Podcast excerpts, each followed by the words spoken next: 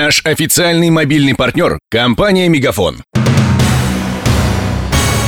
Новости на радио Ростова. Здравствуйте, у микрофона Евгений Глебов. Няни репетиторов освободят от налогов на два года. За это время самозанятые граждане должны будут зарегистрироваться. После этого им придется платить НДФЛ и страховые взносы. В противном случае этим гражданам будет запрещено заниматься своей работой. Такой законопроект одобрил Совет Федерации. В Верхней Палате парламента отметили, что выступают против включения нянь и репетиторов в список самозанятых. Однако сенаторы были вынуждены одобрить законопроект. Без этого парламент не сможет принять бюджет на следующие три года. Отказался признать себя виновным Сергей Павлов, обвиняемый в обрушении башенного крана в центре Ростова и гибели человека. Напомним, 19 марта строительная конструкция рухнула на проезжую часть на пересечении площадей Карла Маркса и Свободы. В результате техногенной аварии погибла 43-летняя машинистка. На скамье подсудимых оказался директор подрядной организации Сергей Павлов. Кто, как считают следователи, допустил нарушение правил безопасности на стройке.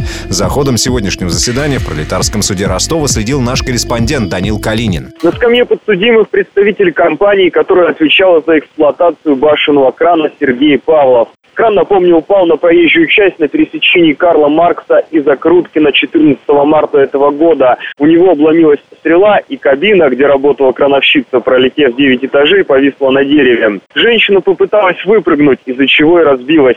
Сегодня в суд явился сам обвиняемый представитель потерпевшей стороны, дочь и сын погибшей крановщицы. В ходе процесса стало известно, что Павлов возместил потерпевшим 2 миллиона рублей моральной компенсации, поэтому претензий они к нему не имеют. Подсудимый после того, как ему зачитали обвинительное заключение, заявил, что виновным себя не считает. Суд выслушал показания потерпевших, и на этом сегодняшнее заседание окончилось.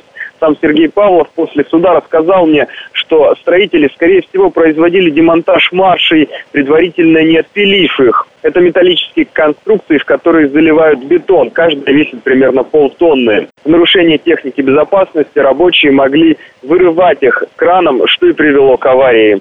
Касаемо состояния самой конструкции крана, был ли он исправен, Павлов ничего сказать не может. По его мнению, ответ на этот вопрос должны дать владельцы машины. При этом на этапе расследования их, как еще одну сторону по делу, оперативники не привлекали. Слушание по делу о крушении крана продолжится 14 декабря. Суд допросит рабочих, кто находился на стройке в день трагедии.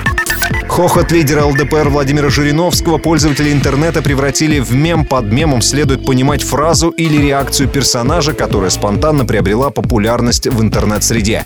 Жириновский привлек внимание аудитории громким смехом, которым он разразился после того, как в прямом эфире телеканала «Россия» рассказал анекдот о президенте США Бараке Обаме. Барак Обама говорит, у него три кнопки. Желтая, зеленая, красная. Зеленая нажал, Европы нет. Желтая нажал, Китая нет. Красная нажал, России нет. А Мельки говорит, а вот у моей бабушки было три унитаза. Золотой, серебряный и фаянсовый. Но когда русские вошли в Берлин, она обделалась в коридоре.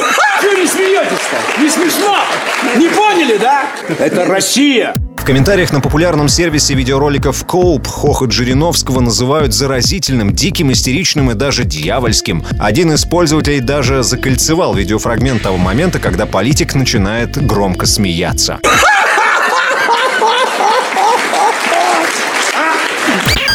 У меня вся информация к этому часу. Микрофон Евгений Глебов. Над выпуском работали Денис Малышев, Данил Калинин и Александр Попов. До встречи через час. Новости на радио Ростова. Наш официальный мобильный партнер – компания «Мегафон». Сегодня вы не ответили на три сделки и пропустили шесть входящих клиентов. Пожалуйста, оставайтесь на связи, даже если вы покинули офис и даже если у вас нет офиса. Не упускайте свои бизнес-возможности. Подключите услугу «Виртуальная АТС» и получайте прибыль с каждым входящим. Мегафон. Бизнес по-настоящему. Подробнее на b2b.мегафон.ру